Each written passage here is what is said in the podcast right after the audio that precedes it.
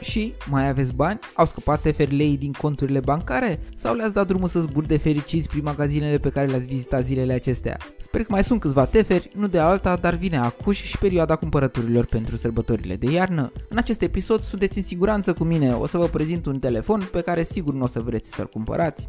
Zise Pinocchio și se lungi nasul. Bogdan mei sunt și haide să vedem despre ce minunat smartphone este vorba. Numele lui este Sony Xperia Pro One. Stai, sau era Pro I? Of, de când a apărut telefonul ăsta, a iscat numai controverse pentru internauți și pasionații de fotografie cu telefonul. Prima dilemă care a dat startul controverselor este cea a numelui. Unii zic că acel caracter de la final este 1 și vine de la senzorul de imagine pe care îl deține, adică One Type Explore RS, senzor disponibil și pe câteva alte camere foto și video ale producătorului Nippon. Alții zic că de fapt Sony ne-a zis din prezentare, răspicat și tare, că nu este cifra 1, ci litera I, de la imagine, vrând să scoată în evidență că de data asta s-au axat special pe partea de vizual, iar aici intră și partea de fotografie, dar și cea a ecranului pe care ajuns să o vizualizezi. Și într-adevăr, Sony a încercat să aducă ce are mai bun din toate categoriile pieței în care este prezentă. A luat senzori și procesori de imagine de pe unele dintre camerele compacte cele mai vândute, dar a adăugat și un display OLED cu rezoluția 4K, a cărui miliard de culori disponibil este gestionat de procesorul găsit găsit și pe televizoarele mărcii și care poate oferi o rată de refresh de 120 de Hz.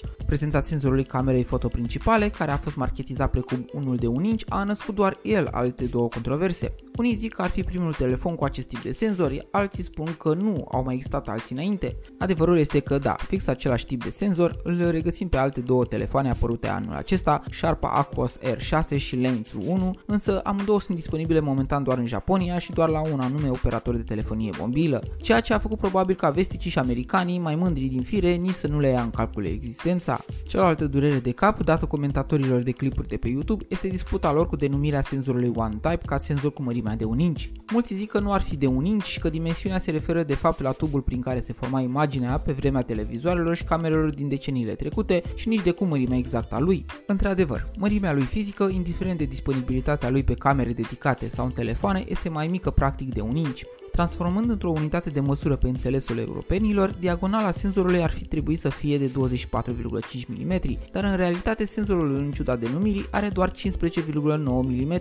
Acum vine întrebarea, Sony păcălește lumea? Nu, nu intenționat, pentru că dimensiunea senzorului cu pricina a fost universal acceptată de la apariția sa din 2015. Însă asta este valabil doar pentru camere, pentru că în cazul telefonului acestuia discuția este puțin altfel. Deși senzorul este în întregimea sa înghesuit în carcasa rezistentă la apă și la praf, se folosește numai o părticică din acesta, a cărui diagonală nu trece de 12,1 mm.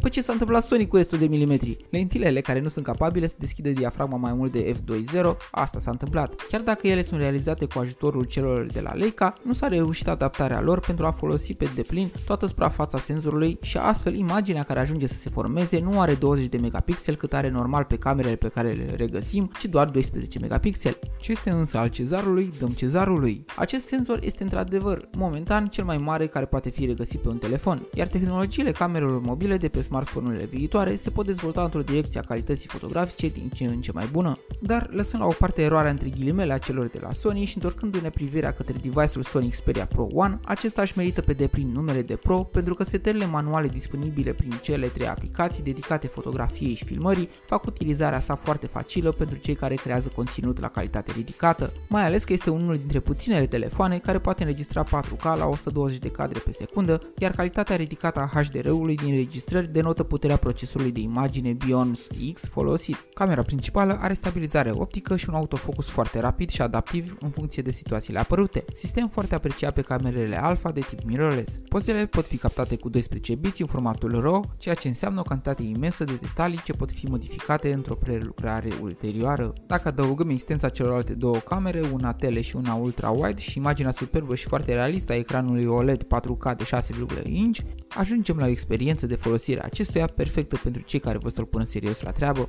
Bun, am ajuns la concluzie. Adăugând prețul de 1800 de dolari cu care vine, e clar că Sony îl poziționează departe de categoria consumer și îl dedică celor care pot face bani cu el. Cât despre apariția sa, eu am altă părere. Din mai anul acesta, Sharp și Leica au lansat rând pe rând propriile telefoane care folosesc senzorul celor de la Sony. De aceea cred că Sony l-a lansat mai mult pentru a se poziționa și ei într-o piață unde culmea se câștigă bani fix pe spinarea lor. Mai mult decât atât, dispozitivul lor nu este lansat exclusiv în Japonia, precum cele ale concurenților, ci și în America și Europa știind că de aici o să vină niște încasări mai babane, iar despre camera Miracle și a tot lăudată de cei mult prea entuziasmați, trebuie să vă reamintesc un lucru. Se pot pune senzori de dimensiuni duble față de cel actual, dar fără o optică potrivită, aceștia nu vor conta, mai ales într-o lume în care inteligența artificială îți construiește o imagine atât de bună încât uneori te miri de ce mai cari și treasta aia cu dita mai DSLR-ul după tine. Bineînțeles, nu am ajuns încă acolo, dar optimizarea camerelor telefoanelor de top este atât de bună încât segmentul camerelor fotocompacte nu-și prea mai are rostul. Până data viitoare, rămâneți cu bine. Pe curând!